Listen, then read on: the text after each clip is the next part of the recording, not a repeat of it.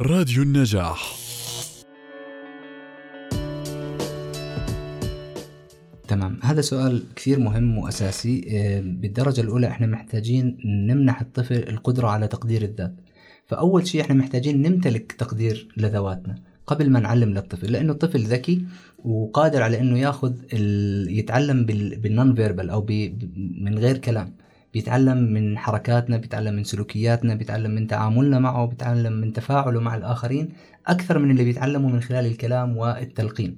فبالتالي إحنا محتاجين نزرع في أنفسنا الثقة بالنفس وتقدير الذات نرفع تقديرنا لذواتنا نزيد ثقتنا بنفسنا لحتى تنتقل هاي العدوى من الثقة بالنفس منا للأطفال.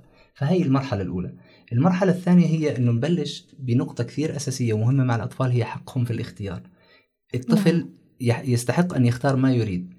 ولا يجب أن يجبر على شيء. فإحنا لما بنجبر الطفل على إنه افعل ولا تفعل اعمل الأشياء اللي إحنا بدنا إياها لأنه إحنا هيك شايفين الصح بالتالي راح يصير ارتباط تقديره لذاته ب آه، بموافقتنا بإنه اتفاقنا مع الأشياء اللي هو بيقوم فيها فبالتالي تقديره لذاته بصير محكوم ومقيد أما إذا أعطيناه الفرصة وحقه في الاختيار بمراقبة من بعيد ونعطيه الفرصة لتجربة الاختيارات اللي هو جربها فهذا الشيء بيزرع عنده تقدير الذات وبالتالي بيزيد من قدراته وإمكانياته الشخصية.